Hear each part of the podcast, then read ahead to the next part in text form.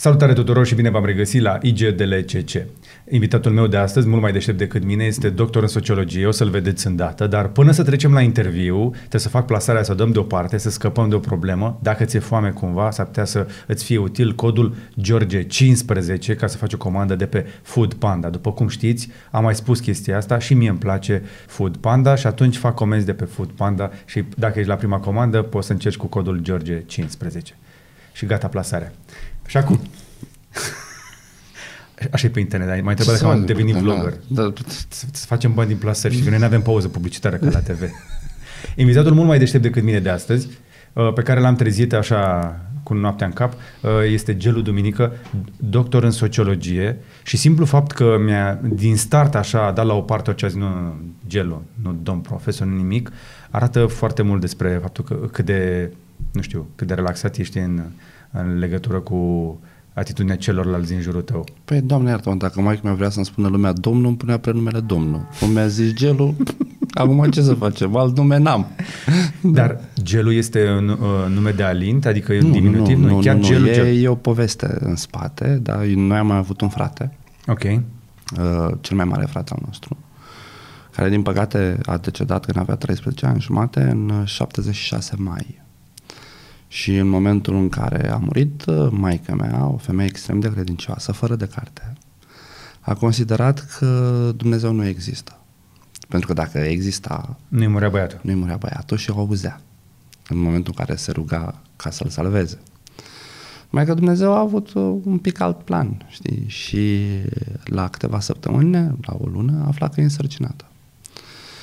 A mea mamă nu mai avea voie să facă copii pentru că pe fratele meu dinainte îl născuse prematur cu ceva probleme și medicii atunci i-au recomandat uh, avortul. Uh-huh. Și mama a zis, eu avort, nu, nu, nu, Dumnezeu mi-a răspuns uh, cu totul altfel. Uh-huh. La 9 luni și 8 zile după ce a murit fratele meu, m-am născut eu. Fantastic. Da, și atunci mama a zis că Dumnezeu i-a luat unul și a dat altul, motiv pentru care eu port numele fratelui meu, Gelu. Gelu. Gelu Duminică, un nume foarte frumos. A, da, Duminica, habar n-am de unde vine, dar bă, taică meu e din Basarabia, okay. din uh, Regina Comrat, Transnistria. Satul e plin de duminicoși. Uh-huh. Dar n-aș putea să spun de unde. Are legătură cumva cu deportările din... Uh, nu, eram cu mult înainte de deportări, pentru că, spre exemplu, din partea mamei am găsit rude în zona de robie, din partea tatălui de asemenea. Okay. Da, acum nu știu care este, de unde vine. Foarte probabil, și aici e doar o ipoteză, e doar o ipoteză, dacă dezrobirea lor să se produs într-o sfântă zi de duminică. Da? Iată. Și foarte mulți dintre cei care erau dezrobiți primeau fie numele deținătorului, Stănescu. Da? Băiul Stănescu care deținea și așa mai departe, pentru că ei nu aveau prenume. Da. da? Sau o numele unei zile sfinte care era în acea perioadă. Uh-huh. Da? Duminică, Duminică. foarte Sfânta probabil. Duminică. E doar o ipoteză, nu aș putea să spun, okay. e doar o ipoteză pe care am uh, o lansez după ce am discutat cu foarte multe dintre uh-huh. rudele mele și am întrebat și eu, de unde vă, frate? Da? Și faptul că în un întreg sat, care nu este neapărat legat prin legătură de rudenie, poartă acest nume, un sat, întreg sat. Da, satul Comrat. Da, toți satul romii, Comrat, toți... Da, tot, da, marea majoritate de acolo. Sunt duminică. Sunt duminică, cu toate că nu, sunt, nu se recunosc ca fiind rude de sânge. Okay. Da, exact cum e Stănescu. La noi eu găsesc Stănescu dar în toată regiunea de nord a Moldovei. Dar în neam cum? Uh, alu, alu cine? A, noi eram al lui Ion Fieraru, spre exemplu. Da, Iată. Da, bunicul era fierar. Da. Pentru că văd o paralelă interesantă aici și deja am intrat într- mm. direct în discuție, voiam să fac o introducere mai complexă, dar revenim acolo. În toate neamurile, în toate etniile, există genul ăsta de a, a da nume oamenilor care nu au nume de familie. Spre exemplu, mm. din câte am mai citit, în zona Moldovei, mulți sunt ai lenei, a, văduvii, a, a, a, a vădanii, din, da, din, da. pentru că pur și simplu erau copii a, rămași cu văduve după ce bărbații s-au prăpădit prin război, sau prin războaie, sau prin cine știe ce răscoale sau ce au pă- pățit ei și când au fost trecuți în scripte, acu ești mă?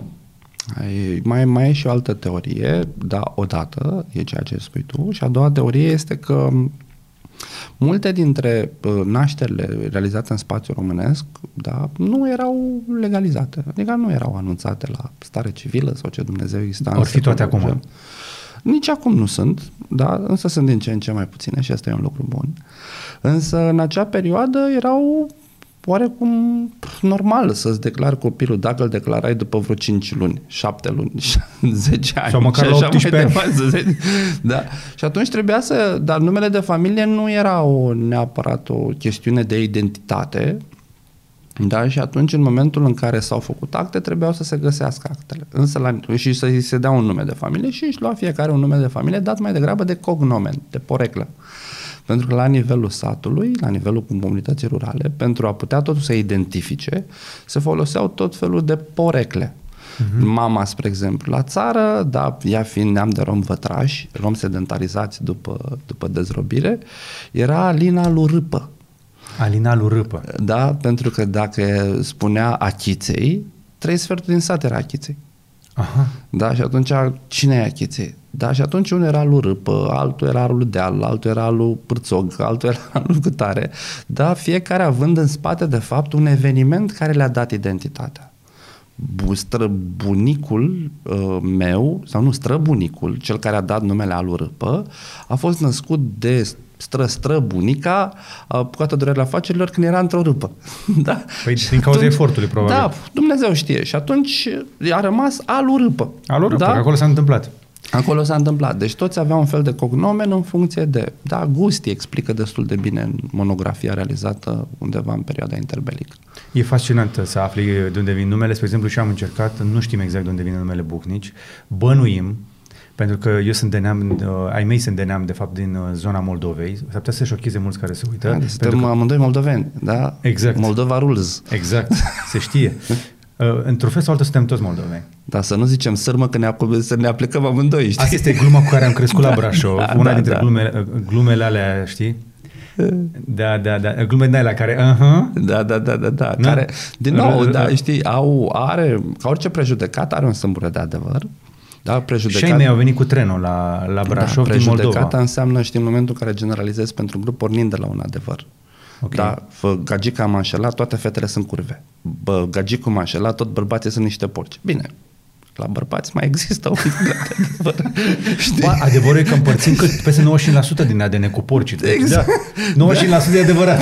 Sunt porc. Da.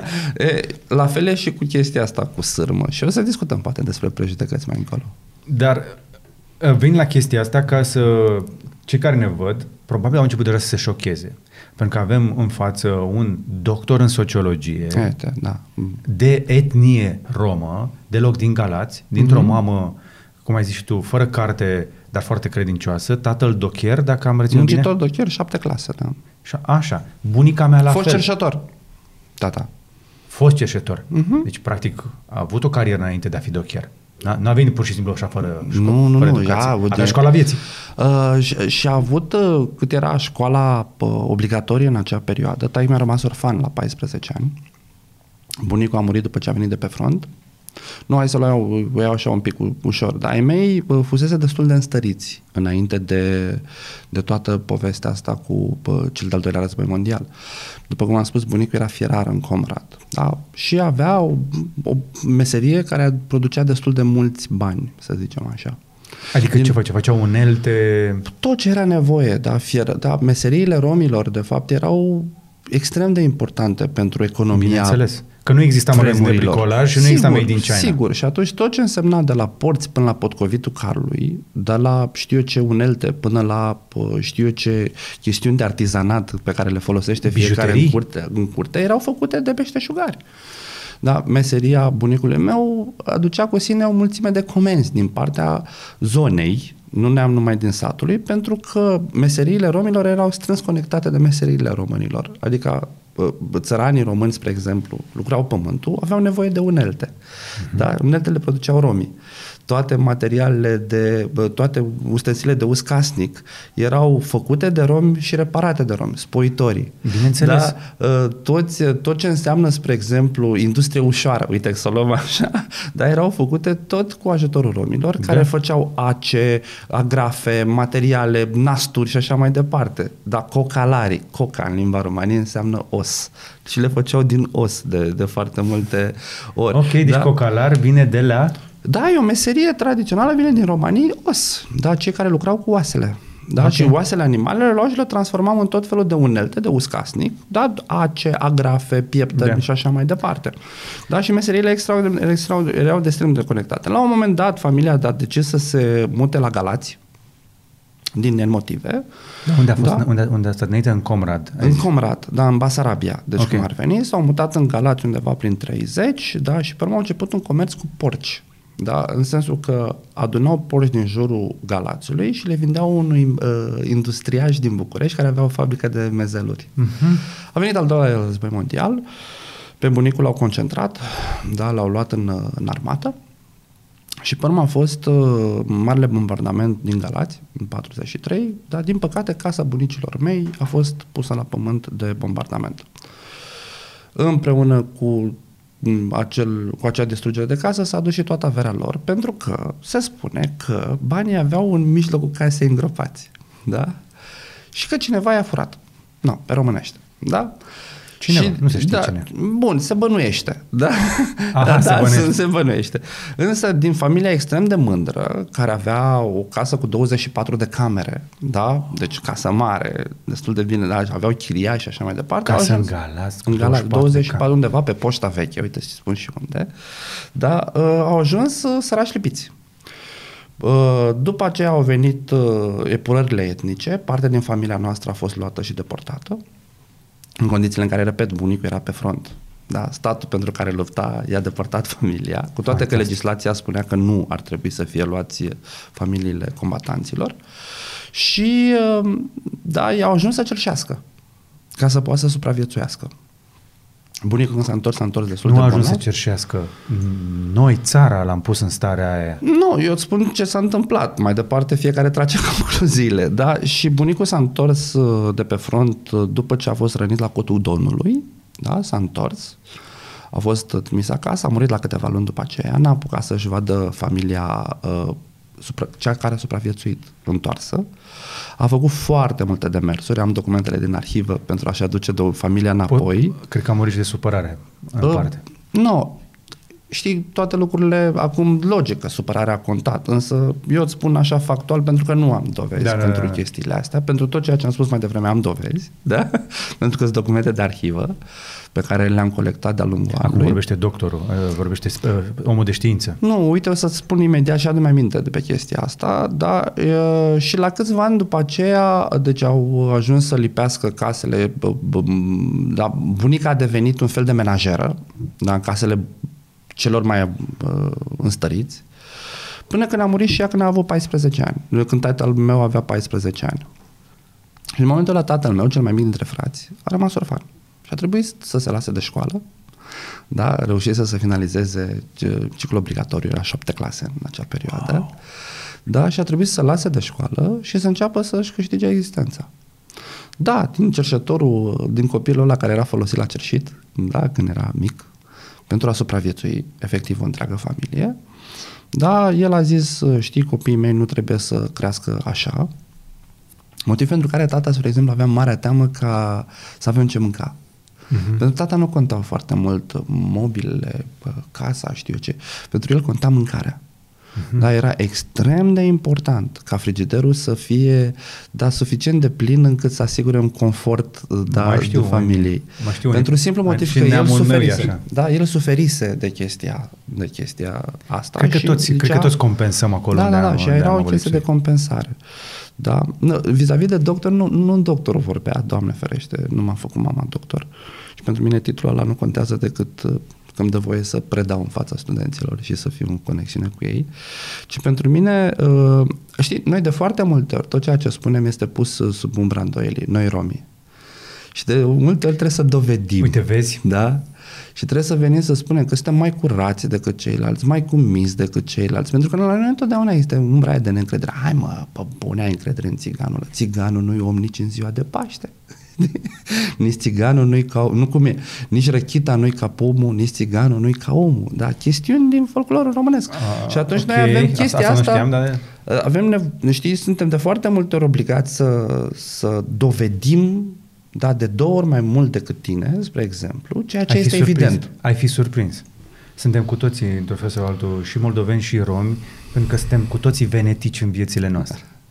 Și despre asta aș vrea să vorbim astăzi. Aș vrea să uh, ne confruntăm cu sinceritate, voi în confortul de acasă, în spațiul în care vă uitați la acest uh, interviu, acest podcast, cu niște prejudecăți, cu stereotipurile pe care, uh, de care abuzăm în fiecare zi, pentru că am așa un feeling că sub poșghița asta de civilizație, de uh, pasionați de tehnologie, de călătorii, conectați cu pe internet, cu tot felul de chestii, când, uh, că discutam noi mai devreme, dacă dai hainele jos de pe român și rămâne așa un pic în fundul gol, mm, e mai puțin domn decât vrea el să creadă. Hai să folosim o metaforă. Na, nu ne spălăm, dar folosim haine de firmă.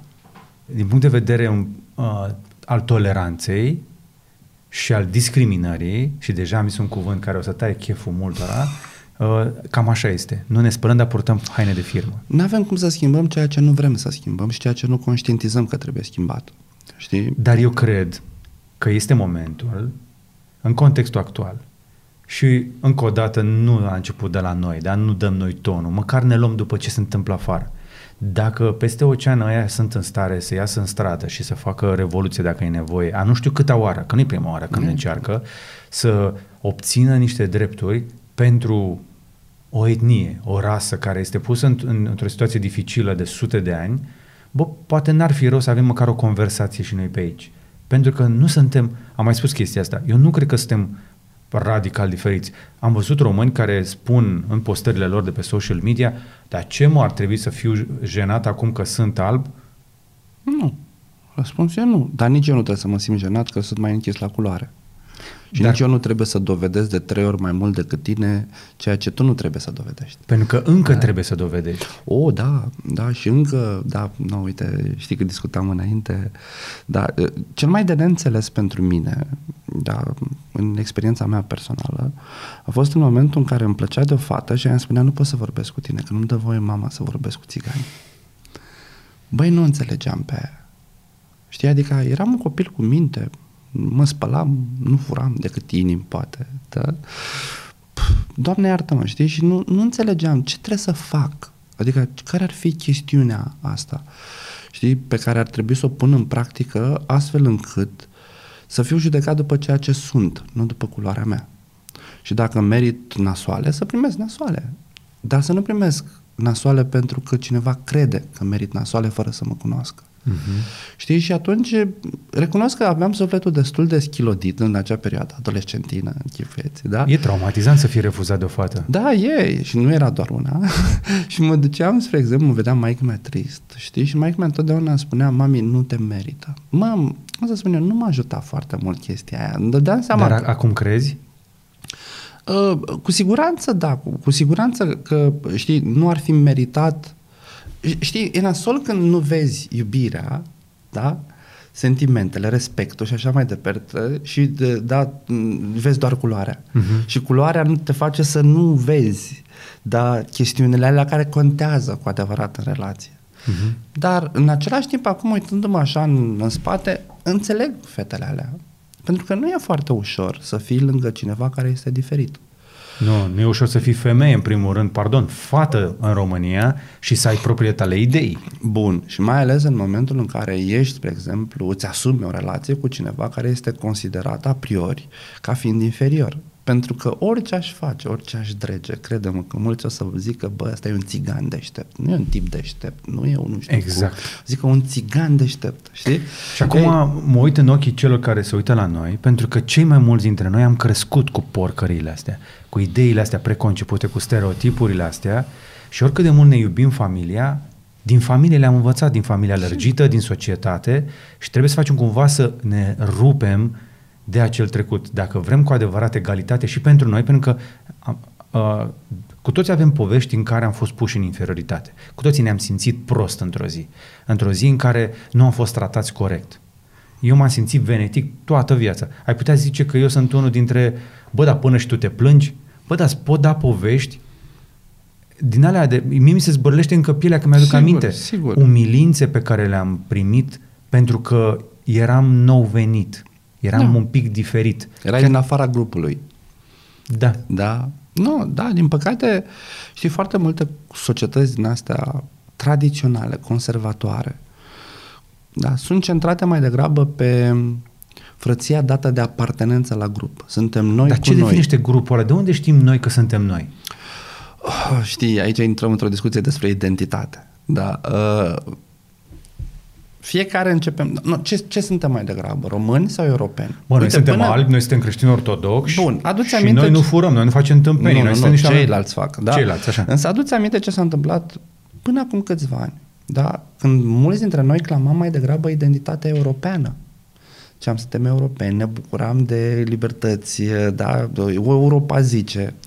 În momentul în care discursul leadership-ului religios, politic, da, s-a schimbat și a început să injecteze ură, naționalismul a început să reapară. Și am zis, stai mă puțin, dar vine Uniunea Europeană să ne spună nou ce să facem? Da? Cum să ne spălăm noi? Da, cum să ne, cum să ne tăiem noi porcul?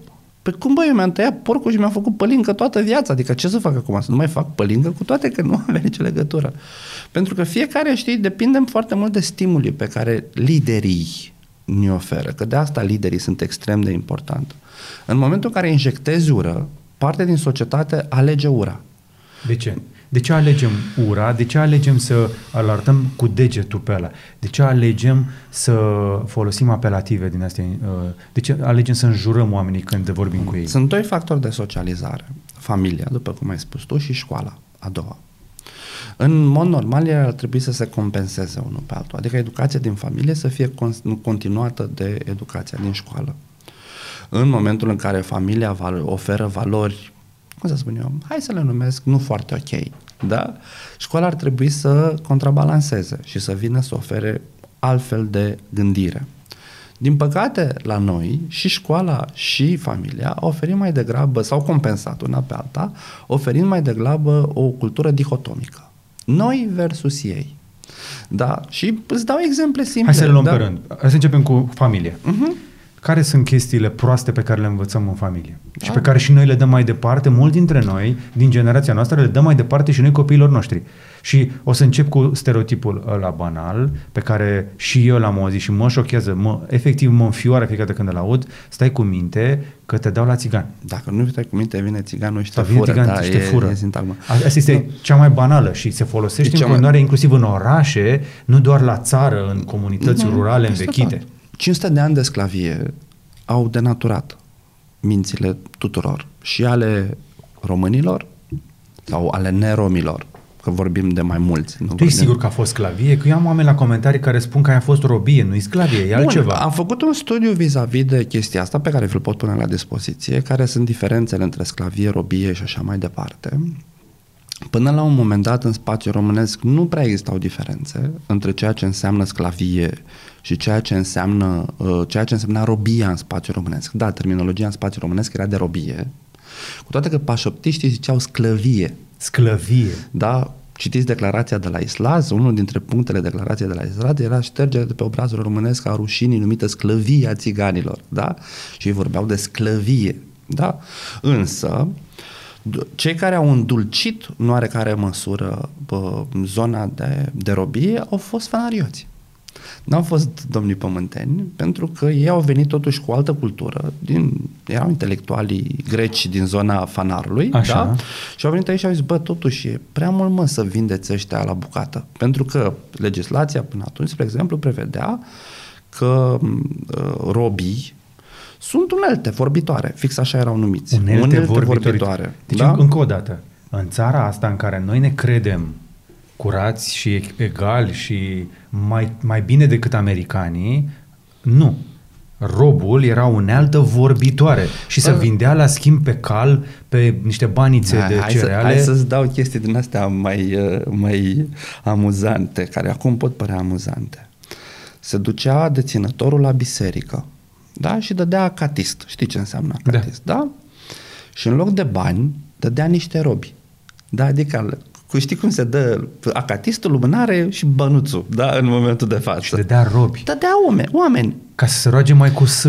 Nu ca să se roage, să fie pentru iertarea păcatelor. E cum ai da o găină, cum ai da un porc, că se dădeau la biserică, știi cum se zice în Biblie, păstorul trebuie să... Păi știu ce biserica cu oamenii ăia, păi cu cel mai mare, alea. Cele mai mare deținător de... Subliniez, sufletele alea. Da, deci da, da. venea boierul sau românul um, sau grecul sau deținătorul. Deținătorul. Da. Venea și dădea catist să-i se ierte păcatele și dădea popii, îi dădea niște suflete de oameni. Da. Cel mai mare deținător de robi în spațiu românesc, de sclavi, a fost Biserica Ortodoxă. Se știe cam câți a avut? Bun, se știe cât s-au dezrobit. Da? Cât s-au dezrobit? 250 de mii pentru care s-a un plătit. sfert de milion? Un sfert de milion reprezintă cam 7% din populația vremurilor. Băi, un, un, da? un oraș mare. Nu, nu, nu. Reprezint, un județ. Reprezint cam 7% din populația vremii. O, da? Bine, adică gândește-te, 7%? gândește-te că de principatele române de la mijlocul secolului XIX nu aveau 18 deci milioane de cetățeni. județe. Da? Deci 7%, acum A, ca și să înțelegem, populația de etnie romă în momentul de față heteroidentificată în baza studiilor este de 1,5 milioane, reprezintă cam 7% din populație. Deci ca să înțelegem, ca să înțelegem în continuare mult, mulți romi nu și recunosc etnia la recensământ, da, asta e o altă discuție, altă discuție și o să vorbim și despre asta. Dar aș vrea să întăresc ideea asta, pentru că nu am nimic cu biserica. Au fost vremuri, alte alte neamuri proaste, să zicem, altă gândire, încercăm să nu judecăm și să desființăm trecutul. Face parte din noi. Am ajuns aici și cu asta. La fel cum am ajuns aici și cu construind planeta cu mașini pe motorină. Este, știi că mai nou cu mașini electrice. Mm-hmm. Ei, am avut nevoie de mașini. Da, dar hai să admitem lucrul ăsta pentru că în momentul în care le admitem și le spunem deschis, măcar știm ce a fost rău și ce trebuie corectat. Două elemente, uite, vreau să spun. Prima testare documentară a romilor în spațiu românesc este o danie domnească către mănăstirea Tismana, uite, vestita Tismana, uh, da unor sălașe de țigani de către un domnitor Dan I. Le lua de la Tismana, uh, de la mănăstirea Tismana, le lua de la Tismana și le dădea mănăstirii Vodița. 1385. Ca să înțelegem, prima entitate statală în spațiu românesc a fost 1330, țara românească, Valahia. Cu alte cuvinte, atestarea romilor în spațiul ăsta e cam din aceeași perioadă de când prima entitate statală există. Cu toate astea, noi încă suntem trimiși acasă.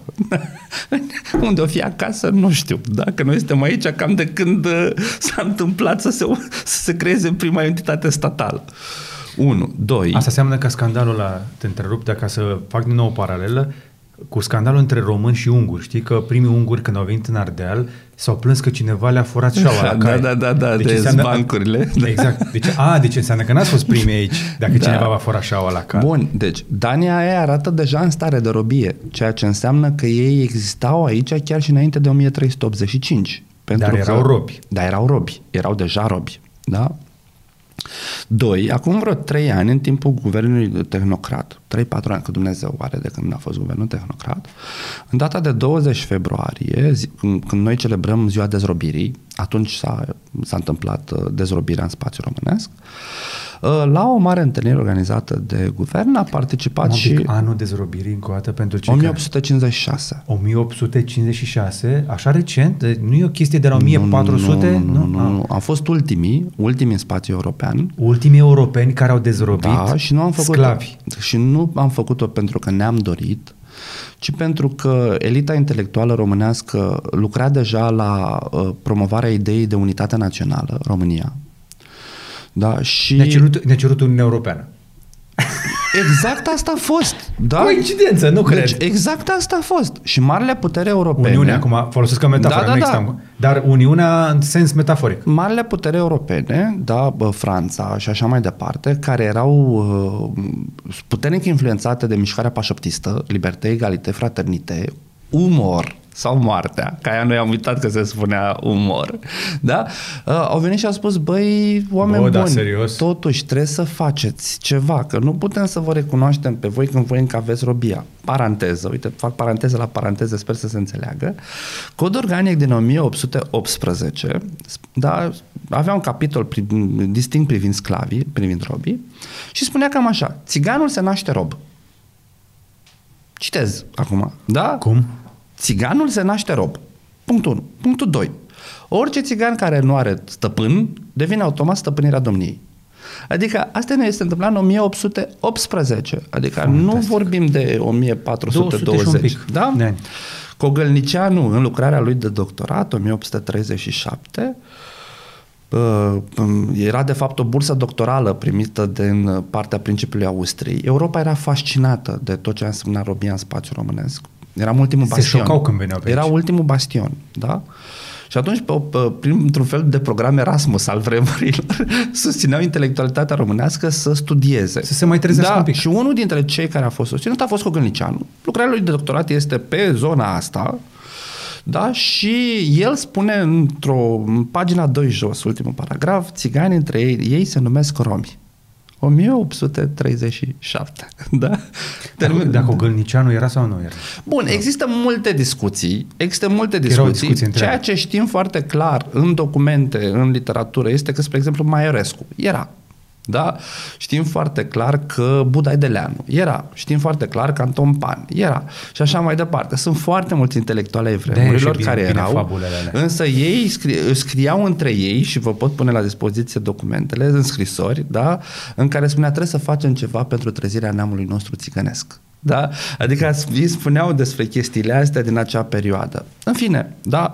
Uite, vezi că pe vremea aia aveau discuții genul ăsta. Hai să facem ceva pentru trezirea neamului nostru țigănesc. De ce oamenii cu adevărat vizibili, puternici, pe care cineva îi poate asculta din zilele noastre, din etnie, nu se mai luptă pentru, pentru uh, drepturile etniei?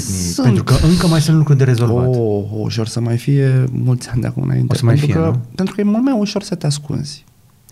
Da, norocul, ghilibelele de rigoare, da, pe care noi îl avem, este că putem să ne ascundem foarte ușor identitatea. Nu suntem precum black and whites. Da? Ok.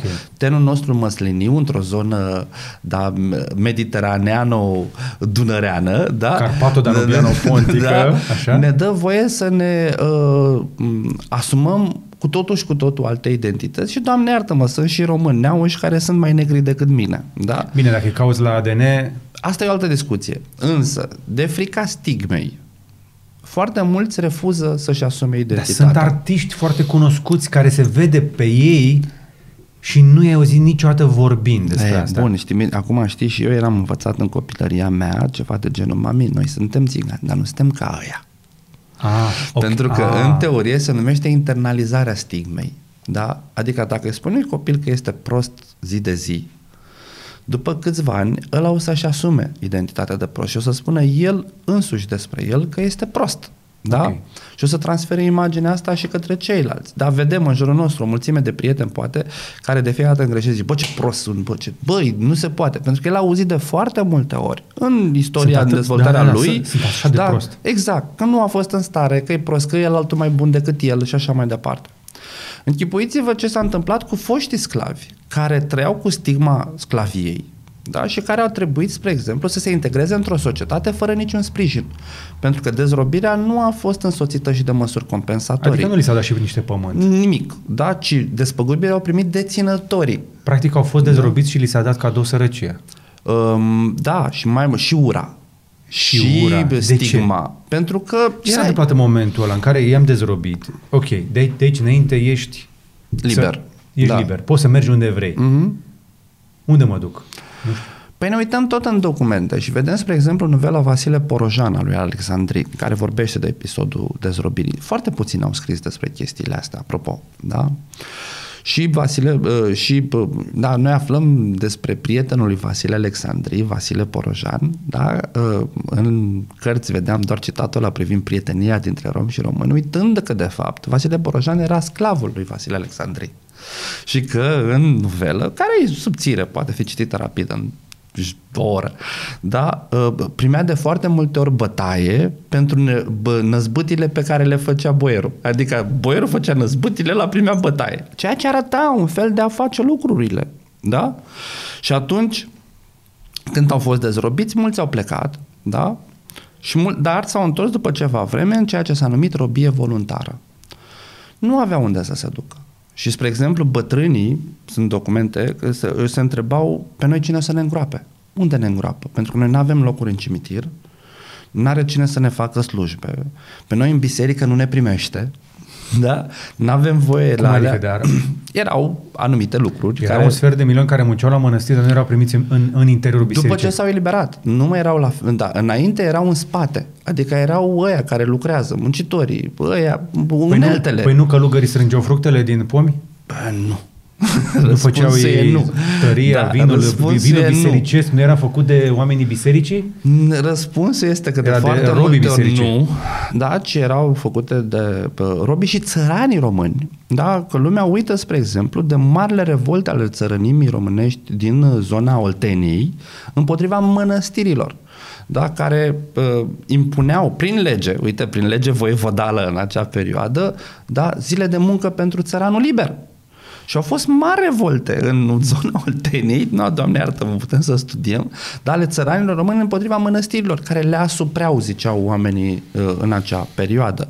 Nu uitați de uh, da, toate mișcările alea, filisterul, da, și așa mai departe, toate lucrurile alea care nu au decât să compenseze niște traume care existau în societate și care de foarte multe ori erau fie acutizate, fie generate, inclusiv de egumeni ai realitatea istorică pe care, da, doamne iartă cifrele, da, de documentele ni le arată. M-am mâncat, uh, că e o vorbă românească, undeva prin, pe la buricile degetelor, de-am căutat și am și dat într-o, în, într-o material a zecea poruncă, conform uh, decalogului ortodox. O știi? Uh, uite, pe din afară acum nu, nu vine în minte. Să nu revnești și să nu furi A. sluga, casa, nu? Aproape lui tău. Cum e exact? Ia dă-mă pe telefonul că vreau să o citez exact.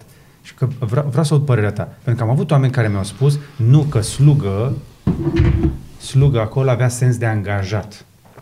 Nu știu ce angajații erau pe vremea când s-a scris decalogul, dar scot și ți arăt. Nu, nu știu pe din afară de ce să mint. În Vechiul Testament avem robi. Bun, sunt chestii diferite, pentru că Vechiul Testament și Noul Testament, dar la un moment dat în Noul Testament, spre exemplu, Hristos vine și spune da? Cine e femeie? Cine e sclav? Cine e boier? Cine e bărbat? Cine e femeie? În fața lui Hristos e unul. Da? Adică paradigma pe care aduce Noul Testament este fundamental diferită. Da? În Vechiul Testament îl avem pe un Dumnezeu răzbunător, om. Da? Se supăra și trecea de pe fața pământului întregi sate. Dar Hristos vine și zice, iubire fraților, terminați-vă cu prostiile. Porunca Da? a zecea este să nu dorești casa aproape lui tău, să nu dorești femeia aproape lui tău, Mhm. că e a lui, Mhm. da? Nici ogorul lui, nici sluga lui, nici slujnica lui, nici boul lui, nici asinul lui și nici unul din dobitoacele lui și nimic din câte are aproapele tău. Da, adică Porunca a lucrurile... zecea, da? Deci noi ne mergem la biserică și asta face parte din religia noastră. Deja nu mai e o chestie că au scris-o unii gelul în uh, legislație prost uh, scrisă. Nu, noi avem în religia ortodoxă să nu dorești sluga și slujnica lui. Hai să nu facem o diferență. Că cu slujnica avea el treabă. Oh, da, și mai ales în perioada aceea în care pă, fetele roabe erau de foarte multe ori folosite ca ele- instrumente sexuale, să zicem așa, da? Toată panoplia asta de literatură, la țigănci, da, țiganca focoasă, uh, da, pe care o găsim în literatura românească destul de mult, are la bază, de fapt, ceea ce Andreu Ișteanu a studiat în profunzime, respectiv exotizarea și sexualizarea femeii rome. Ele, da, multe dintre ele au fost folosite ca sclave sexuale, foarte multe, care erau la dețin- dispoziția deținătorilor. Uh, și din aceste încrucișări, să zicem așa, inclu- a ieșit inclusiv os domnesc, Răzvan Vod, da? Fantastic. care era, inc- da, a fost uh, da, pe jumătate din mamă de etnie romă. Și dacă vă uitați la filmele istorice, o să vedeți că întotdeauna în filmele istorice apare un personaj doica. Da? Da. care întotdeauna este de etnie rom. Da? Pentru simplu motiv că Doica da, era selectată din rândul roabelor, da? una care era mai curățică și așa mai departe, și care putea să alăpteze Exact. copilul pentru a și a ajuta boieroaica să nu-și aibă sânii lăsați. Exact. Da? Ceea ce vedem, deci, spre exemplu, în filmele cu Copiii de afroamericani. boieri care erau alăptați de uh, slujnice. Bine, și de aici se dezvoltă o întreagă filozofie populară, dacă ai sub lapte de țigancă, ești șferit de ochi. Da, și tot felul de, de agi, o întreagă filozofie construită de aici, care de fapt într-un fel sau altul justifică. Însă revenind la povestea cu Biblia, hai să facem diferență între dogmă și, cum să zic eu, păstor. E Da? încă, e încă în dogmă. Doamne iartă-mă, tocmai, dogma e ok. Când o schimbăm pe asta? Dar de ce să o schimbăm? Hai să facem o petiție. Da, Da.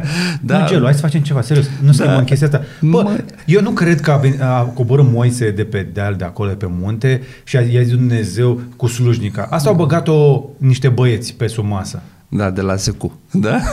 De la, De la patriarhie de acolo. Soros. Soros a băgat-o și cu... Râzi cu, tu râzi. Și cu mult chemă pe ăsta care e acum Tu nu cu mai ești serios, COVID-ul, Gelu. care e cu COVID-ul, COVID-ul. americanul. Bill Gates. Bill Gates, ăsta. Nu, deci ăștia nu doi. Bill Gates, Bill Gates. Bill Gates. Dar ăștia doi, tată, îți devin. Nu, adică, pentru mine credința... Dacă avea o putere, Da. ei convinge pe băieții de la Bor să schimbe porunca 10 Nu. Și spun foarte cinstit, pentru că poruncile alea sunt niște principii, sunt niște borne. Sunt multe, da? Și care nu au, dacă ar fi respectate, nu ar face decât să asigure pacea socială. Din păcate, suntem oameni. Da? Și poruncile alea sunt mai degrabă niște deziderate către care noi trebuie să tindem, astfel încât să ajungem la îndumnezeire. Da, să nu prea curvești. Mulți au venit să au zis, "Hai, mă, nu să nu curvești, să nu prea curvești. Adică poți să curvești așa un pic, da? da? Dar să nu prea. Adică și prea ăsta fiecare avem Tu mai definiții. știi vreun cuplu de tineri care să se fi păstrat până la O căsătorie? da, o da, o da. Cunoști? Da, da, da. Sigur. Ai cunoscut tu? Uite, Laurențiu filmează pe la anunț, ăsta n-am văzut niciunii care să fi fost virgini în ziua Oh, anunții. eu- De etnie română. Ah, Dar nu, nu numai de etnie etnie romă. romă. Nu, nu, nu. Dar, Vă dau, spre exemplu, inclusiv în mediile astea conservatoare, da, fie că se numesc uh, neoprotestante, fie că se numesc, Ok. okay. spre exemplu, turcotătare, uh, fie că se numesc macedoni și așa mai departe. Încă se da? păstrează- O, da, da, da.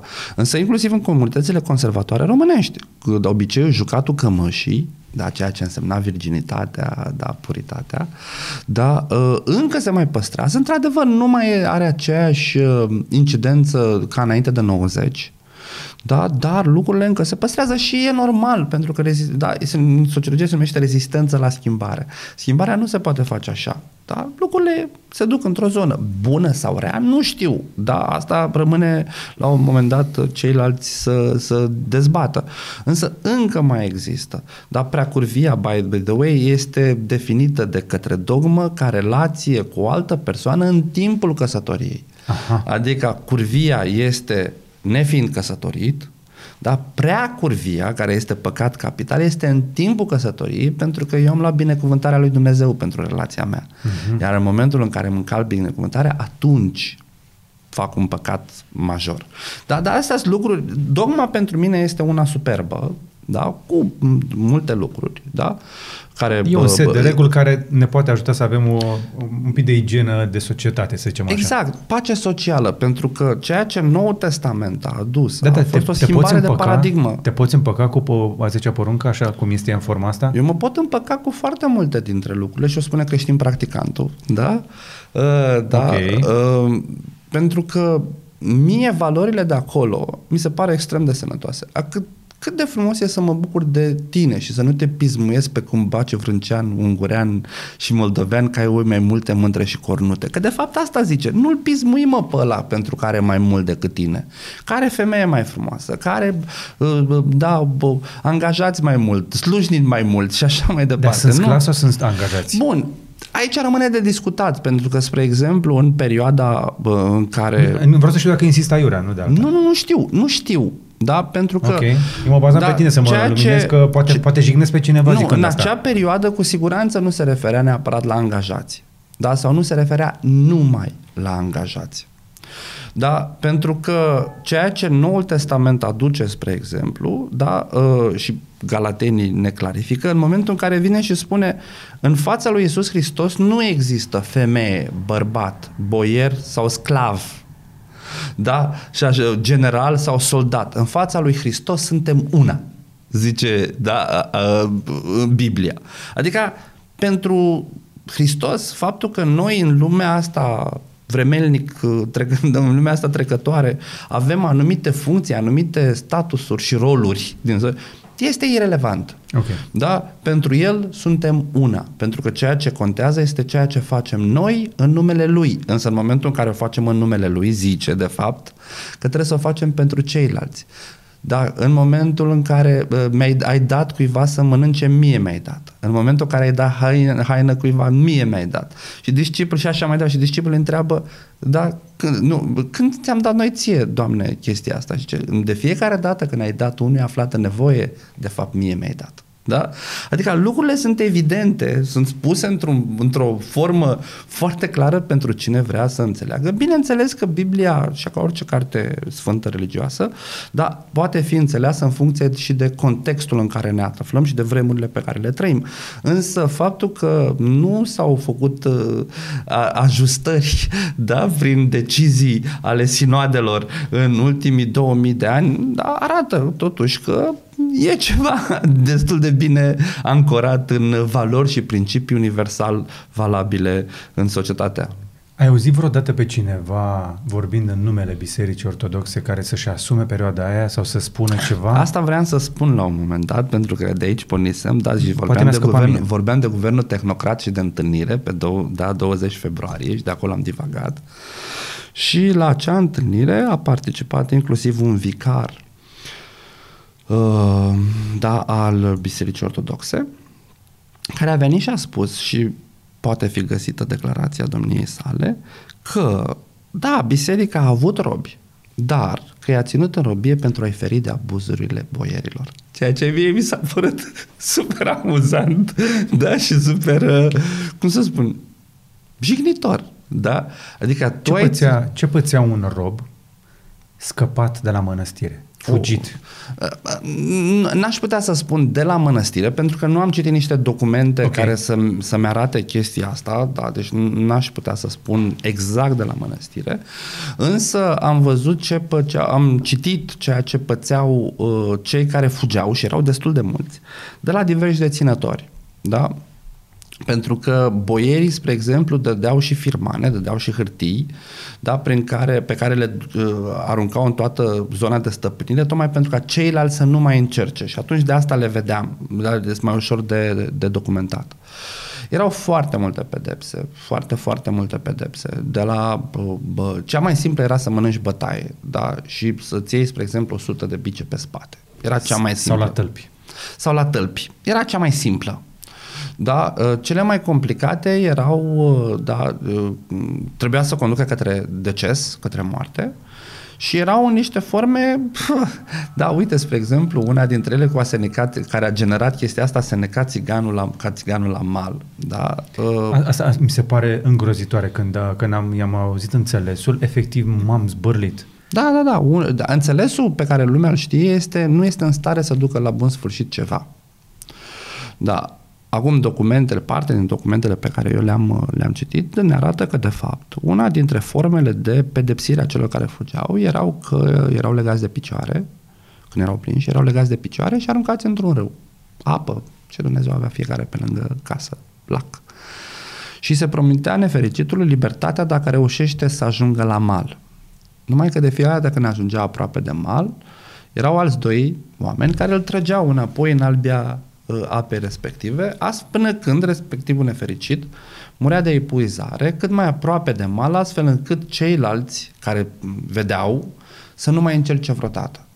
Acum închipuiți-vă... Se făcea, în, se făcea în fața În fața șatrei. Uh, acum închipuiți-vă care era, ce groază puteau și ce, ce sentimente puteau să trăiască oamenii care vedeau de pe margine nefericitul ăla, plânsete, urlete, bocete, familia, familia care lui, vedea, copiii lui, copiii lui care... care vedeau, toate lucrurile. Închipuiți-vă cât de mare traumă putea să fie pentru ceilalți.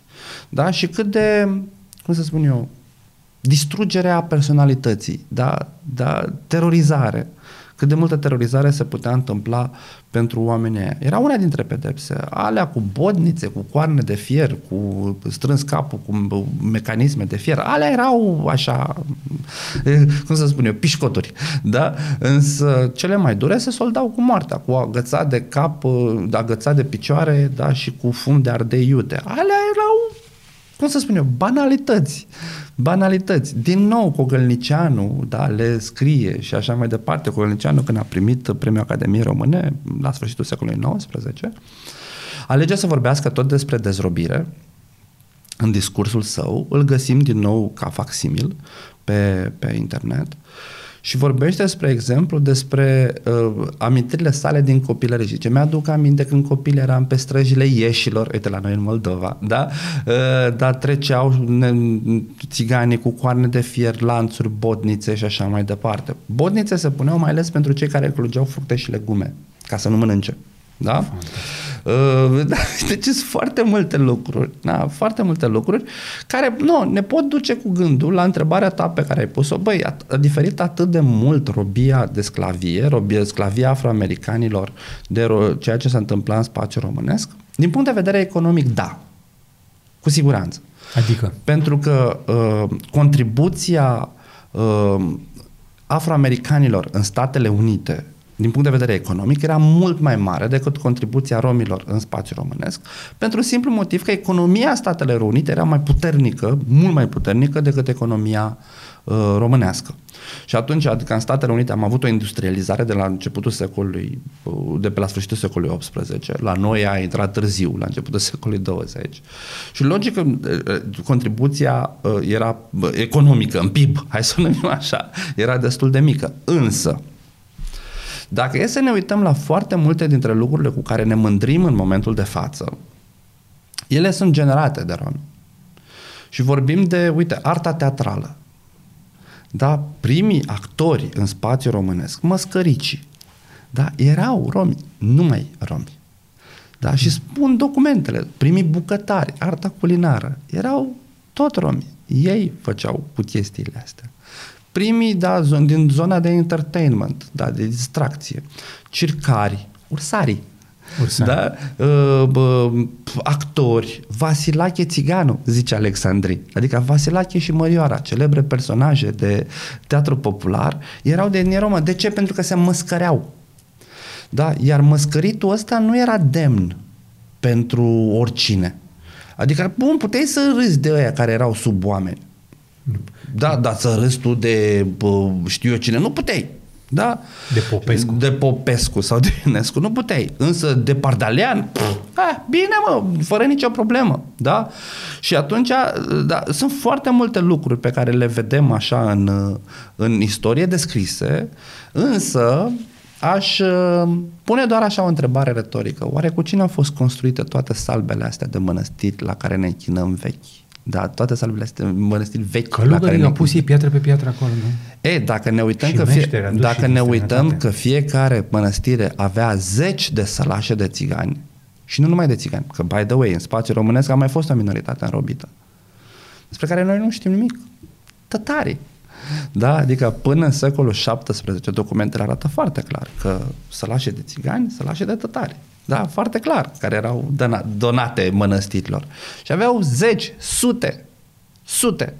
Acum să nu chip, vă chipuiți că mănăstirile și deținătorii ei aveau zeci, sute de sălașe, că erau frumoși și că trebuia să-i țină așa ca să îi uh, protejeze. Îi protejeze. De nu, abuzurile boierilor. Erau, erau forțe de muncă.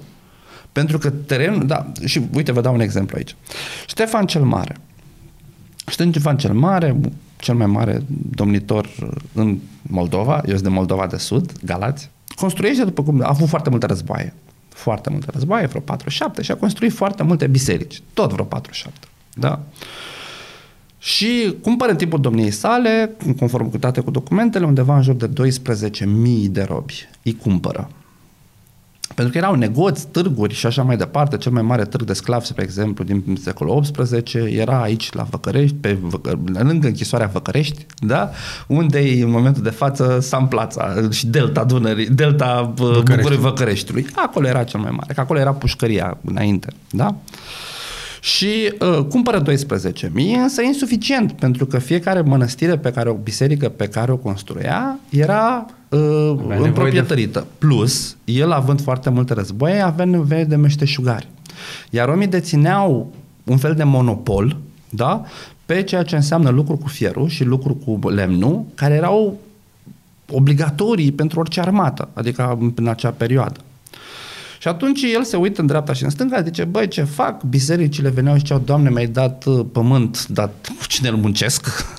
nu putea să, să uh, devină foarte dur cu răzeșii și să dea forță de muncă pentru că ei reprezentau asta cea mare.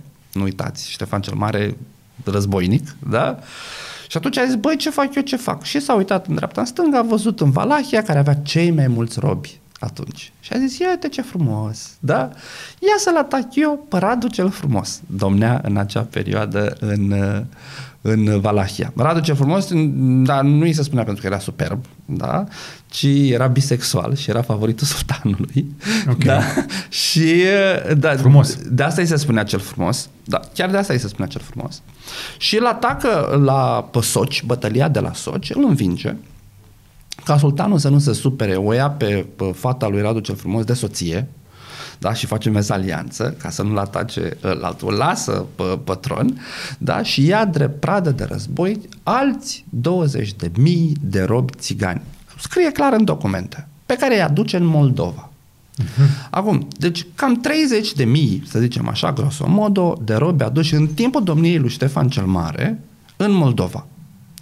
Acum, ca să ne dăm seama ce însemna 30 de mii pentru acea perioadă, trebuie să ne aducem aminte că la bătălia de la Vaslui, 1474, dacă mi-aduc bine aminte, dar toată armata, cu tot cu sprijin european pe care l-a primit Moldova, avea 40 de mii de oameni. Ca să ne dăm seama, Coincidență nu ca cred. să ne dăm seama ce înseamnă, da, ce însemna cifra asta de 30 de mii. Tata Era mea, enorm. Mi-a, tata mi-a povestit că se știa lucrul ăsta la țară, că uh, robii romi erau folosiți uh, că știi, era vorba aia, știi, ăștia luptă, dar cine potcovește cai? Sigur. Adică ăia și făceau mâncare și îngrijeau de animale. și Da, uite, ca să-ți mai dau una. și că mi-ai adus unelte aminte- și toate astea. Mi-ai adus aminte. Știi, știi, ai auzit de asta ca cioara în par? Nu. Ne-ai auzit de sintagma asta niciodată? Ba da, Bun. da. să recunosc, am auzit. Bun, hai să spun Am de, auzit pe toate. Hai să spun de unde vine povestea asta. În timpul lui Vlad Țepeș, da, în cadrul unei lupte pe care, da, se pregătea o luptă cu turcii. Și Vlad Țepeș era, pă, da, turcii venise cu armată mare și ăsta se uită în oamenii lui și zice, băi, ce facem, frate, că noi suntem 10.000, ies 100.000, ce dracu facem? Valahia avea foarte mulți robi, foarte mulți robi. Da? Și zice, băi, fii atent, eu ia să iau eu robii și să-i pun în armată. Și face primul detașament de robi, vorbesc foarte serios, da? Ok. de robi, romi, da? cărora le promite libertatea dacă reușesc să-i învingă pe turci. Le dă inclusiv steag, steag de luptă. Steag de luptă care, după cum știți, da, în vârf are întotdeauna o agvilă, da? Bineînțeles că ei au folosit carne de tun, deci au fost puși în prima linie, ei trebuia să deschidă lupta. Și pentru cine nu știe tehnicile de lupte medievale, mai ales ale Imperiului Otoman, da, ele, ele bă, începeau, da, o luptă începea cu niște tehnici de intimidare a adversarului. Da, zornăit, tobe bă, și așa mai departe, care aveau darul de a-l înfricoșa pe celălalt. Acum închipuiți-vă că robii erau agricultori, uh, lucrători domestici, care în viața lor nu văzuse ei o luptă, o scenă de război. Și în momentul în care erau ăștia în prima linie, ăștia au început cu tobele, cu intimidare, cu nu știu ce, nu când au început să și urle, ăștia au fugit și le-a rămas doar steagul în, uh, în, pe câmpul de luptă. De aici a rămas asta ca cioara în par, pentru că toți au zis că de fapt a rămas o cioară în par, cioara având conotație extrem de rasistă. Normal. Bun, sunt extrem de multe chestiuni pe care le găsim în documente, a căror explicații le găsim în documente. A se muta ca țiganul cu cortul. Da? Nu te mutai pentru că, închipuiți, da, eu sunt deținut, da, sunt stăpânit de cineva. Oare câtă libertate de mișcare am? N-am libertate foarte multă, că sunt stăpânit de tine, să zicem, Ai, da? Aici aș, aș uh, apăsa un pic pe ideea asta și aș reveni la discuția de mai devreme. Rob, slugă, sclav.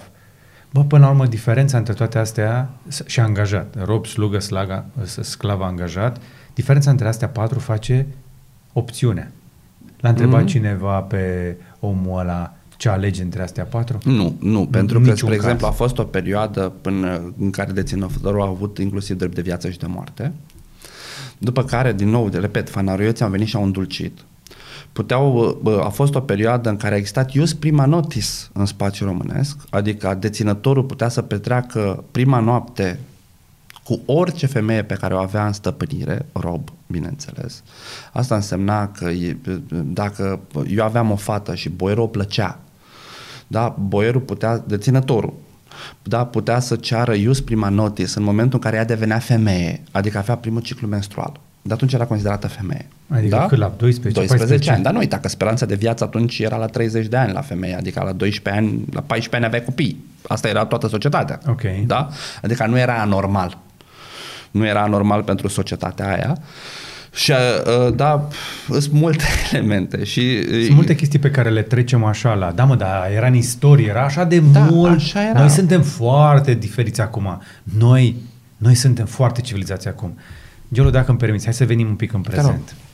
Încercăm, încercăm să le dăm oamenilor cât mai mult context ca să înțeleagă de unde venim, pentru că chestiile astea nu dispar așa. Uh-huh. Chestiile astea, într-adevăr, se perpetuează. Și se perpetuează, cum ai zis tu, prin familie, dar și prin educație. Uh-huh. Peste asta să mai vină societatea, uh-huh. da? ca, ca măsură de, nu știu, de schimbare, ca forța schimbării. Unde vezi tu, în momentul ăsta, cea mai mare problemă și potențialul de schimbare? Pentru că hmm. dacă suntem de acord că suntem toți egali în fața, dacă alegem uh, varianta divină, că suntem toți egali în fața lui Dumnezeu, păi hai să fim. Sau dacă vrem să fim cu toții egali pentru că suntem democrați, hai să fim. Mm. Sau dacă suntem socialiști, hai să folosim echitatea. Adică, indiferent în ceea ce crezi, într-un fel sau altul, chestia asta trebuie rezolvată. Suntem de acord că trebuie Absolut. rezolvată? Și eu cred că pentru prima dată o putem rezolva. Generația asta o poate rezolva. Poate nu în România, dar putem începe măcar. Ai, cred că ești cred, foarte optimist. Nici mă... Da. Cred că ești foarte optimist. Adică... Chiar puțin idealist. Da, pentru că natura umană este creată în așa fel încât să nu facă le da diferențe. scuze. Nu, nu, da, nu, Hai pe bune, zi pe șleau. Nu, nu, e, nu e vorba doar de natură umană aici. E vorba și de opțiune, e vorba de ceea, felul în care alegem să facem lucrurile. Știi, uh, acum mii de ani Platon a avut, uh, știi, a răspuns la o întrebare ce e adevărul cu celebrul mit al peșterii. Nu știu dacă ți-l aduce aminte. În momentul în care cuiva îi arăți o minciună, dar repetitivă, îl ajunge să creadă că minciuna aia devine adevăr.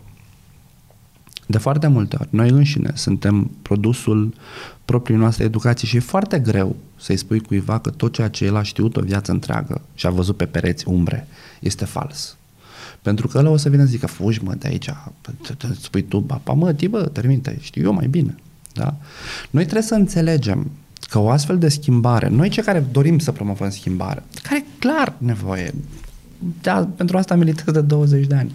Însă trebuie să înțelegem că avem în fața noastră niște oameni care la rândul lor cred în credințele lor și că undeva trebuie noi, schimbarea să înceapă cu noi și să avem noi răbdare. Cine? Noi cei care cerem schimbare. Da? Ok. Zim ce să schimb eu. Nu, eu nu, nu spun, serios. eu nu spun ce să schimb tu, eu spun ce să schimb eu.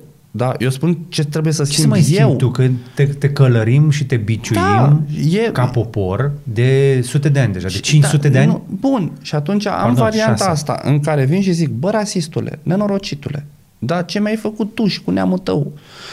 Lucru care la un moment dat pe tine o să posibil să te pună și într-o poziție defensivă, zic, stai puțin, dar eu n-am nicio vină pentru ce a făcut Ștefan cel Mare. Ok. Da? Eu am încercat să fiu corect cu toată lumea, da? Și judec dobitocul în funcție de dobitocia lui, nu în funcție de etnia lui, spre exemplu, da?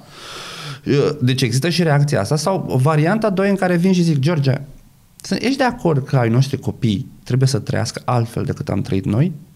Și că al meu copil, da, să vadă frumusețea copilului tău și copilul tău să vadă frumusețea copilului meu Și dacă amândoi ajungem la concluzia asta, să încep, vedem cum putem să-l convingem pe al treilea. Al treilea cum putem să-l convingem pe al patrulea și așa mai departe. E nevoie de timp. Nu poți să ștergi 500, 600 de ani. Uite, de la 1385 sunt 630 de ani. Da? Nu putem să-i ștergem în, într-un an. Nu avem cum. Da? Și atunci noi trebuie să avem puțină răbdare și să înțelegem că, de fapt, schimbarea celuilalt începe cu schimbarea mea și că eu, la rândul meu, trebuie să promovez un astfel, altfel de discurs dacă vreau ca tu să mă auzi și să devii susținătorul meu. Adică ți se pare că insist prea tare? Nu, mi se pare că în momentul de față, unii dintre noi, cei care promovăm zona asta de respect, nu oferim respect. Ok. Da? Și nu, știi, respect este să înțeleg inclusiv limitele tale. Da? Să văd și ceea ce e bun în tine. Da, dar trebuie Și să-ți să- și ceri ceva la Sigur că da, dar trebuie să o cer, cum să spun eu, să cădem de comun acord, cum ai Ok. zis tu, să alegi chestia asta. Da, pentru că altfel, ai să înveți să vorbești politicos, ai să zici rom, ai să zici eu n-am nimic uh, cu romii, dar în momentul în care copilul tău vine cu un posibil partener de etnie romă, să zici, băi, nu cu țiganul ăla, mă, te minte, mă faci de râs în sat. Înțelegi? Și atunci n-am rezolvat nimic. Da. N-am rezolvat nimic. Da? Adică important este să înțelegem de fapt că schimbarea trebuie să fie una sustenabilă. Ceea ce în Statele Unite ne vedem în momentul de față este că schimbările din ultimii 30 de ani, de la 1800, de 1967, Martin Luther King, până în 2000 și, nu au fost sustenabile. Și că au avut nevoie, spre exemplu, de un Trump, da? care i-a adus societatea americană foarte aproape de perioada aia. Da? Da, Le-a Prin- dat un reset foarte rapid. Exact, foarte rapid, în momentul în care a injectat puțină ură, pentru că, de fapt, societatea, da, Tea Party și toți ăștia de acolo, nu internalizase valorile alea. Da? Cu adevărat, parte din societate. Altă parte a internalizat-o. Adică pe gură se zicea, dar în... Exact, adică nu mai spuneam nigger, spuneam African American. Da? Însă în momentul în care un lider a mi-a venit și mi-a spus, păi da, e ok să spui nigger, mă, ce dracu, adică e mai Cine a zis white. Asta? Exagerez acum. Auzi, da? apropo, nigger și țigan sunt pe același nivel de Sunt- lipsă de bun. respect? E, uh, chiar, eu aș spune chiar puțin mai rău în ceea ce privește țiganul, uh, da, însă teoretic e mai același, da, nigger era forma operativă, da, uh, însă țigan etimologic vine de la atiganos, de neatins. De neatins. Da, adică noi eram, în primă fază, nu trebuia să fim atinși din motive religioase. Da, nu eram creștini. Deci la început termenul desemna un grup de eretici, de oameni considerați eretici pentru că nu erau creștini. Normal, când au venit prima dată în spațiul ăsta, nu erau creștini, ghiși ce. Da? și atunci... Da, fe- da, mă, mai există credințe din astea necreștine prin poporul rom? Mai există oameni care să aibă credințe de felul ăsta? Sigur că da. Spre exemplu, avem romii Horahai, musulmani. Ok. Da, sigur că da. da, pentru că în zona Dobrogei, spre Aoleu, ai zis exemplu... musulmani. Mamă, tu știi, știi ce urmează acum, nu? Ce? Ai zis cutia Pandore, clar. Eh, nu. Da, și știi, uite, ceea ce nouă Dobrogea ne arată, mă, deci în Dobrogea avem Coranul care stă lângă Biblie de sute de ani, Da. în deplină pace. Da. Adu-ți aminte ce nebunie a fost când a vrut să construiască o moschee în București. Oh, Înțelegi? Doamne, să nu vină Coranul. Cu toate Coranul există în spațiul ăsta de o mie de ani. Da, așa este. Și n-a fost nicio problemă. Da? N-a fost absolut nicio problemă. Însă în momentul în care liderii au venit și ne-au injectat ură, lideri religioși, p- civici, politici, pentru niște voturi. da, societatea a vituperat ideile lor. La fel s-a întâmplat și în perioada eugenistă. La fel s-a întâmplat și în perioada fascistă. La fel s-a întâmplat și în perioada comunistă. La fel s-a întâmplat. Da, pentru că poporul, știi, I se, i se pune o țintă și se duce către ea. da, pentru că în momentul în care nu poți să oferi bunăstare, oferi frici. Fals sentiment de siguranță. Hai să facem o pauză de respirație aici. Când nu poți oferi poporului ceva mai bun, Da, îi dai frică. da. Un fals sentiment de siguranță. Un fals sentiment de siguranță. Da, cine îți devină pentru ceea ce pățești tu? Păi nu și eu devină. Eu liderul tău. Sau tu că nu ești în stare. Sau tu că nu ești în stare, da? Și reiau tezele din perioada celui de-al doilea război mondial. Evreii îți devină, bă. Țiganii îți devină, bulgarii îți devină, armenii îți devină. Din cauza, Moldovenii îți da, devină. din cauza lor nu poți să faci tu afaceri. Da. Pentru că vin ăștia și suc sângele, bă, băiatule. Nu eram eu incapabil să ofer bunăstare cetățenilor mei. da, eu, politicianul, da, am investit cu încredere și cu resursele țării spre gestionare. Nu eram eu de vină, erau alții de vină. Dar uitați-vă ce se întâmplă de asemenea în momentul de față. Cine e de vină pentru pandemie? Da, și pentru efectele ei. Păi sunt de vină bătrânii. Da, și vă spun datele unui Nu, nu, sondaj. nu, chinezii au fost primii. Nu, eu vă spun datele unui sondaj pe care numai ce l-am făcut, numai ce l-am terminat și pe care încă nu l-am făcut public.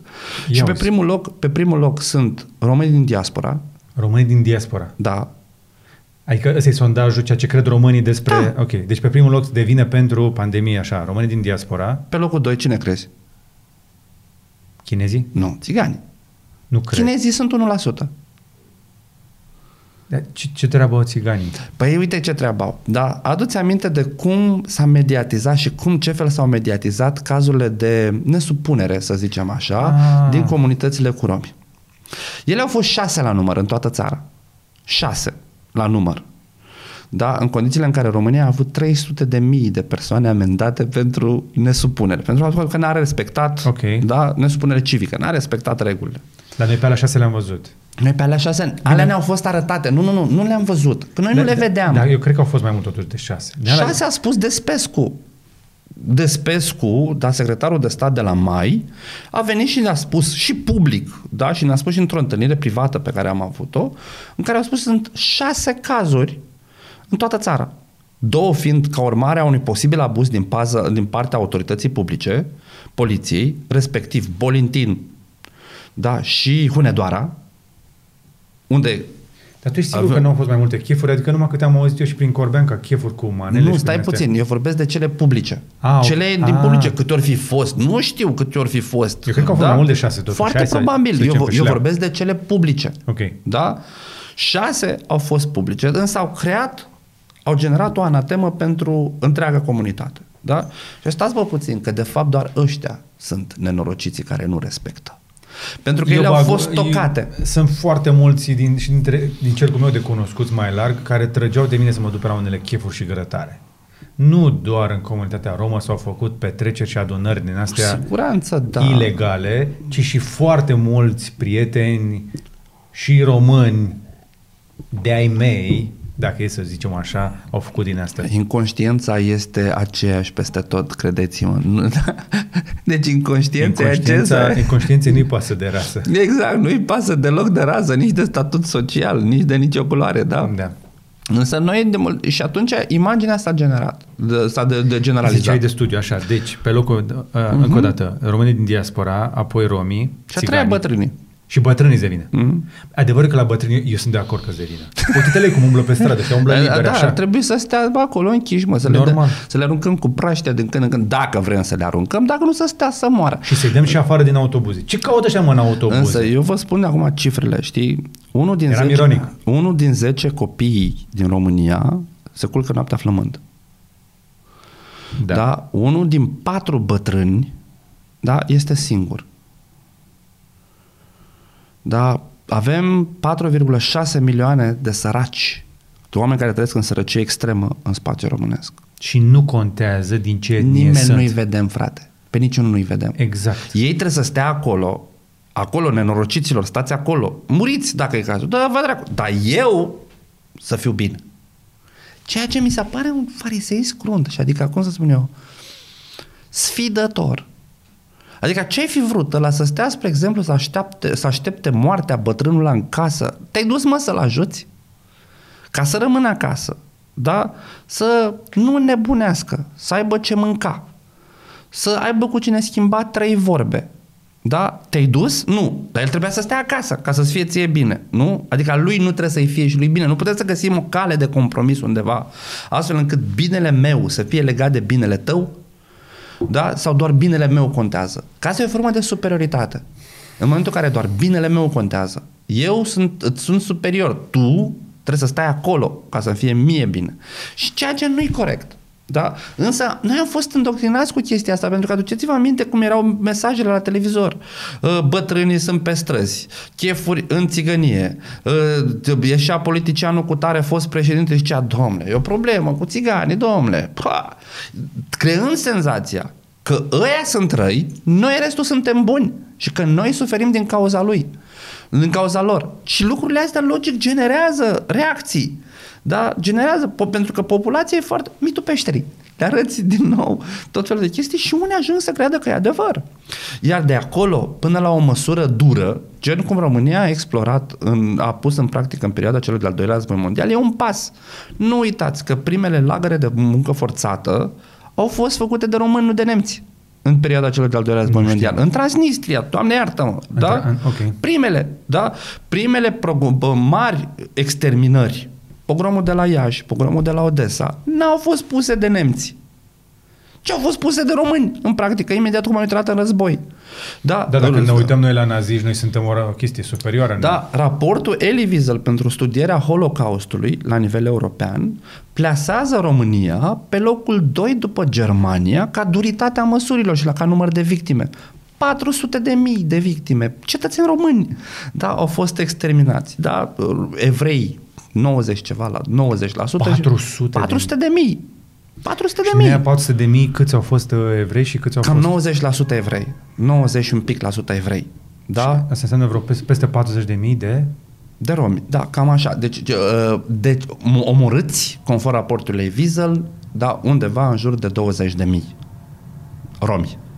Restul deportați supraviețuitori. M- Omorâți evrei, undeva în jur de 280 de mii. Da? Adică mor, omorâre cu ceva de genul, băgați în magazii, da, pus uh, trotil și aruncat în aer, cu oameni înăuntru. Dar asta a făcut și, și toate au fost făcute cu susținere din partea populației.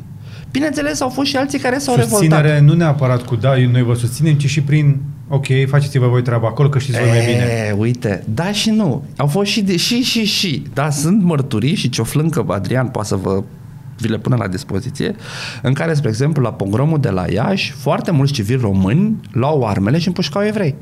Fostului vecin, vecinul cu care a stat zeci de ani cur- în curte în curte și care n-a avut niciodată un conflict. Însă în momentul în care a început pogromul, a luat arma da, de la armată, că sau atunci și a început să tragă, fără nicio problemă. Sunt foarte multe cazuri. Însă, pe de cealaltă parte, au existat și drept între popoare. Dar români care au zis nu e corect ceea ce se întâmplă. Și au pus romi în casele lor, da, ferindu-i de jandarmi. Au pus evrei în casele lor, da, riscându-și ei înșiși viața. Adică trebuie să vedem totuși cum societatea asta așa cum e, cu bunele și cu rele ei. Însă, ceea ce noi trebuie să înțelegem este că societatea românească, din păcate, a avut întotdeauna o apetență către rasism, către discriminare, către a se considera mai bun decât suntem. Din lipsa Da. de bani, de mâncare, de educație. Știi, din lipsă de stimă de sine, zic eu de foarte multe Noi suntem ori. o fundătură aici a Europei până la urmă și Da, până la urmă dacă ne dacă- remorcăm la valorile altora. Dacă este să ne uităm așa, noi suntem, ne bătem cu pumnul în piept așa că aici sunt multe chestii este, nu știu, Dumnezeu a deșertat ce mai avea în sac, avem toate formele de relief, avem nu știu câte bogății, avem oameni deștepți, avem pe Eminescu, avem o grămadă de chestii și după ce de la o parte un pic chestia asta, descoperi, nu suntem o chestie chiar atât de șmecheră. Mă, suntem, suntem la fel ca și ceilalți. Da, da, da. Adică suntem ok. Da, dar sunt alții mult mai șmecheri Nu, decât nu, noi, nu, pe e- care noi considerăm inferiori. Da? Ok.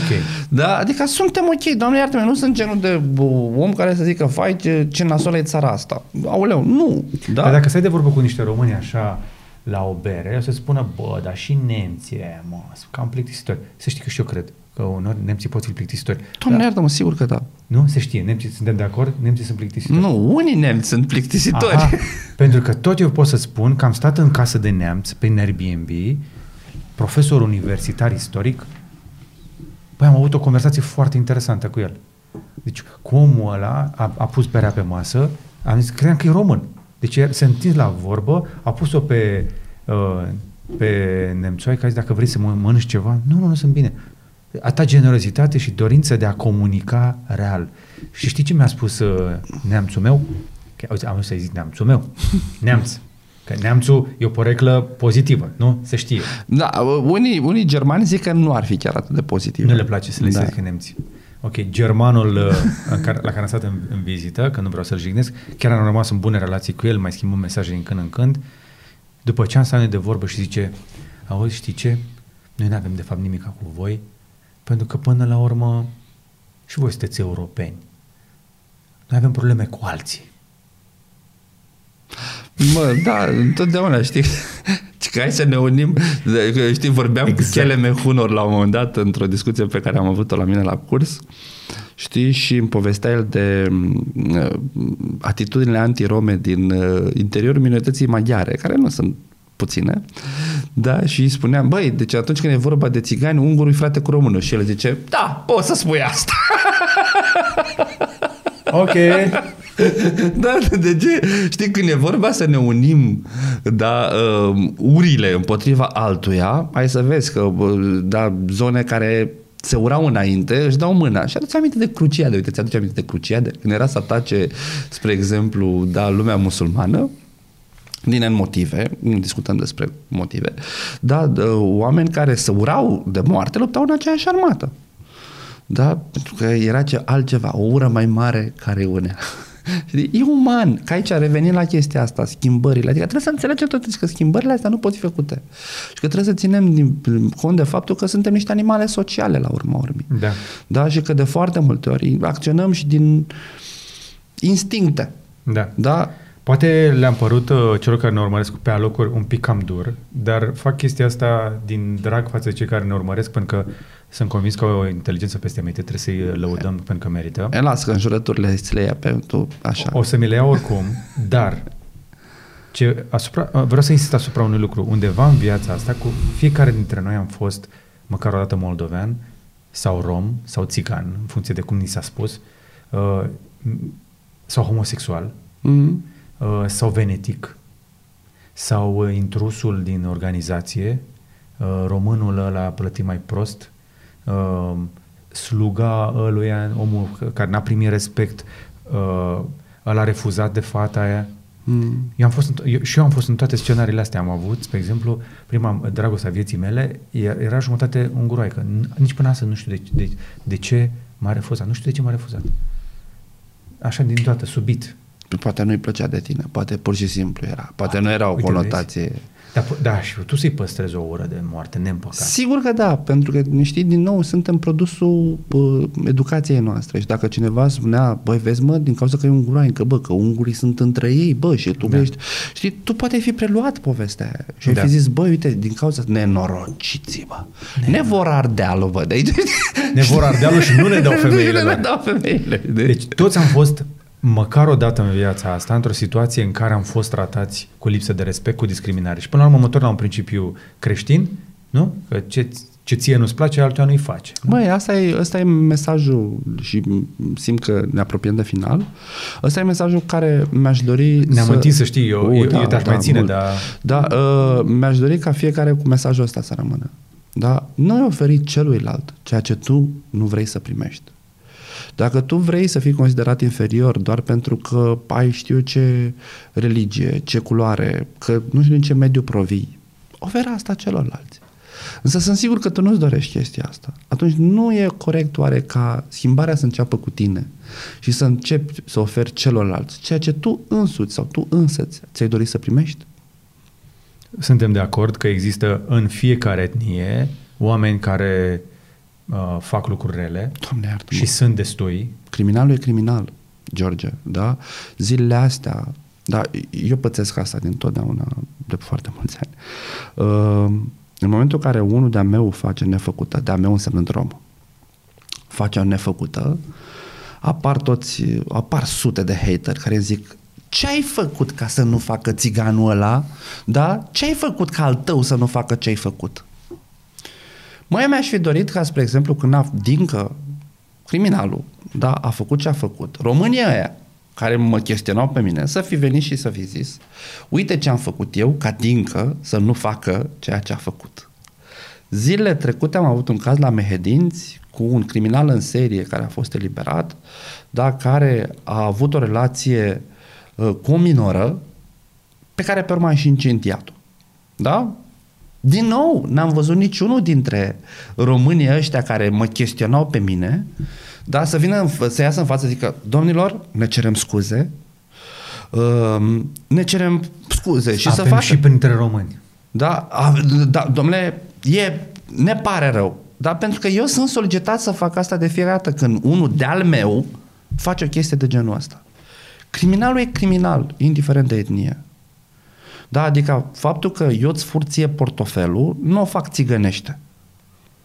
Da, și colegul nostru, dacă ți-l fură, ți-l fură românește. Eu am fost tâlhărit. Da? Am fost tâlhărit în uh, troleibuz. Și eu. Dar, dar știi ce e interesant? Că acel rom era mână în mână cu niște români. Făceau treaba foarte bine împreună. Da, întotdeauna. Rețelele astea de mic uh, infracționale nu sunt monoetnice. Și erau ultimii mei bani, mă, ce să-mi iau minge de, prima mea minge de basket. Deci mi-am luat, m-am fost furat, mi-am luat pumni în gură.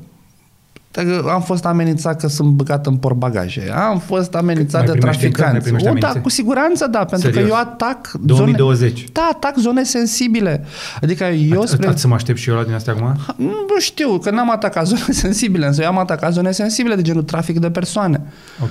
Da? Și logică traficanții care fac milioane de euro pe lună, poate, da? Zic, băi, vrei să te luăm cu japca? Îți luăm nevasta cu japca, îți luăm copiii cu japca, îți luăm... Da, am primit toate chestiunile astea. Însă, eu, nu, eu, eu pot să le înțeleg, da? Însă, dacă eu mă opresc în a spune ceea ce gândesc și ceea ce cred, seara când mă uit în oglindă, vine să mă scuip. Iar eu nu pot să fac asta. Pentru că ai mei au fost deportați. Pentru că erau ceea ce erau. Și nu sunt de acord. Nu pot să dorm liniștit. Dacă cineva suferă pentru că un altul se consideră superior. Pentru că îmi dau seama că asta s-a întâmplat în familia mea și, și devin Da. extrem de sensibil. Și zic, băi, bun, ce fac eu să schimb? Că despre asta e vorba, știi? Da. Revin la ce fac eu. Ce fac eu? Tac, mă ascund, mi-ar fi ușor. Dar seara îmi vine, când mă uit în oglindă, îmi vine să mă scuip, pentru că principalul meu judecător e conștiința. Pentru că știu că aș putea să fac ceva, astfel încât al meu copil să nu sufere de aceleași prejudecăți de care a suferit bunicul meu, de care am suferit eu. Da? da? Și atunci, la un moment dat, copilul meu să mă întrebe ce ai făcut tată să schimbi situația, că lasă nu mă, mă fac căcioară împuțită. Și eu trebuie să mă uit în ochii lui și să-i spun, atât mă, uite atât am făcut. Da. Atât m-a dus pe mine mintea. Depinde de rău la noi. Parcă nu, nu se ajunge la violențe de stradă ca în America, dar cred că problemele de societate rămân și vor trebui rezolvate. Și încă o dată eu cred că avem o oportunitate de a vorbi despre problemele astea în, în această generație în care am mai ieșit și noi din Doamne țară, ajută. am mai văzut pe afară, avem internet, mai ave, luăm și alte păreri, cu siguranță foarte diferite față de ce am auzit în familie, încă o dată insist. Nu, asta nu înseamnă că familia noastră uh, e rău intenționată. Nu, pur și simplu a crescut, cum ai zis Sigur. tu, în sistemul ăla, dar este, este cazul măcar să începem să avem această conversație. Da? Asta cu ridicatul pietrei. da, putem- Dubito ergo cogito. Da, aia. Exact. Exercițiul ăsta nu l-am avut. Eu am avut totul noroc să cresc într-o comunitate foarte diversă, așa amestecată, cu sași, cu maghiari, cu romi. Uh, la noi în curte era tot timpul gherghina sau cărăbuș uh, să ajute la, la muncă. Că, uh, pe, pe bani și pe mâncare. Plecau cu, cu desaga acasă la sfârșitul zilei. Pă- Adică genul ăsta de comunit- în comunitățile astea în care uh, a- am văzut, am, am crescut între romi, am văzut și partea de conviețuire că, că merge, că, că funcționează, că se poate. Am văzut până și așa prost făcută, un, un pic de împroprietărire ca să-i dai locul lui, să aibă unde să ducă acasă. Că altfel, exact cum ai zis, se, se mută cu cortul. Adică avem, avem și exemple de muguri de normalitate în Oh, societate. dar sunt, nu, nu, nu, nu, nu, fii atent, aici, aici e greșeală. Marea majoritate a comunităților sunt normale. Dar nu sunt vizibile. Adică eu dacă merg pe stradă cu partenera mea de mână, m, lumea care nu mă știe nu o să mă priceapă ca țigan. Și folosesc termenul dorind să subliniez ceva. Pentru că nu pot. Nu fur. Îmi dau în cap. Înțelegi? Noi îi numim romi invizibili. Uh-huh. Adică ei nu sunt vizibili pentru societate. Culmea că mulți sunt și blonzi cu ochii albaștri. adică nici măcar după ten nu-ți dau. Au pierdut portul. Nu se îmbracă în fuste. Cei care mai păstrează identitatea prin port limbă sunt în momentul de față destul de puțini. Unii îmi păstrează mai degrabă limba, mult mai mulți. Dar port limbă foarte puțin. 4% port limbă. 4%. Dar lumea e extra, bă, zice, toți sunt așa, bă. Pentru că sunt foarte voia vizibili. lor sau din presiunea societății? Habar n-am. Cred că din- și din voia lor, pentru că știu, spre exemplu, sau și și pre- presiunea Tu de comunității ce nu comunicare. păstrezi exemplu o pălărie? Măi, nu mi-a plăcut niciodată să port pălărie, dar și plus că nu am fost învățat de ei mei să fac chestia asta. Da? Însă știu foarte multe comunități tradiționale în care, spre exemplu, fetele în comunitate poartă fuste în mall, când pleacă în mall, în mașină se schimbă și nu le vezi în fuste, ci le vezi îmbrăcate ca toată lumea. Pentru că vor să Da. fie tratate ca niște egali. Odată, doi, pentru că ele conștientizează că în momentul în care s-ar îmbrăca pă, într-un fel, a- toată lumea s-ar uita la ele, dar și conștientizează, spre exemplu, că portul tradițional e mai degrabă o chestie de identitate comunitară, nu o identitate în fața celorlalți. E și o fugă de identitate. E și o dorință de... Da, e un mix de, de chestiuni acolo. Însă, revin la povestea asta, marea majoritate a romilor sunt foarte bine incluși în societate. Dar nu-i vedem. Vedem cerșători în schimb și punem anatema pe ei, toți sunt țigani. Mă, nu e adevărat. Dar toți, toate mamele minore sunt de etnie romă. Nu, INS-ul zice 12%. Da? Uh, Toți hoții sunt de etnie romă. Întrebați-l pe Baboi Stroie, fostul secretar de stat de la Ministerul Justiției și o să vă spună cifrele pe care le făcuse public atunci Ministerul Justiției și în care spunea că 12% din persoanele încarcerate, tot 12%, da, sau 12%, Deci unul din, uh, unul din 10, hai să zicem așa, sunt de etnie romă. Din persoanele încarcerate.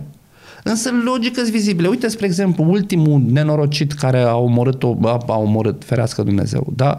a distrus o fetiță pe viață, era de etnie romă, cap de porc, marele proxenet, era de rom- etnie romă, clanul sportivilor, e- sunt romi? Nu.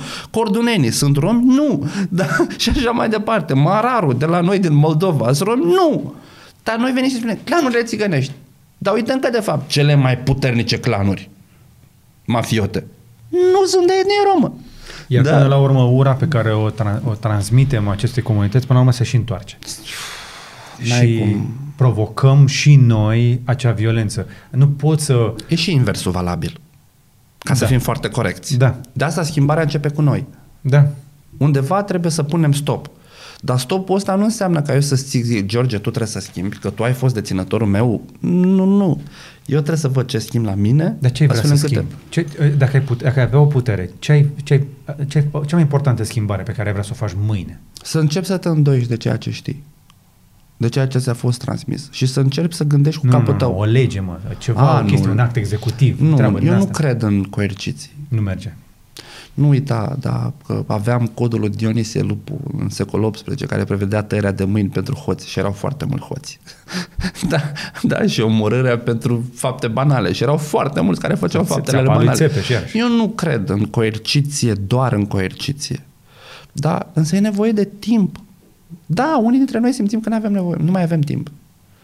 Da? Pentru că copilul meu a suferit de nu știu ce la școală. Pentru că eu am suferit de nu știu ce la școală. Da, îți vine să te duci la rândul tău să dai trei pumni în gură. Da? Celui care ți-a distrus sufletul copilului. Dar nu ajută. Nu ajută, pentru că dacă eu dau un pumn, tu ai să simți nevoia să dai înapoi și uite, așa ajungem la o chestie pe care nu mai putem controla. Și asta atunci nu ne ajută pe niciunul. Adică eu, dacă vreau schimbare, trebuie să văd ce pot face eu, astfel încât schimbarea să fie una sustenabilă și să te implice și pe tine. Și de aceea facem apel la cei care, fac eu apel în primul rând la cei care ne urmăresc să ia în folosul lor ce au auzit aici. Dacă considerați că vă ajută orice fel de sfat, folosiți-l, treceți-l prin filtrul bunului vostru simț și al inteligenței voastre. Asta le spun cât pot de des.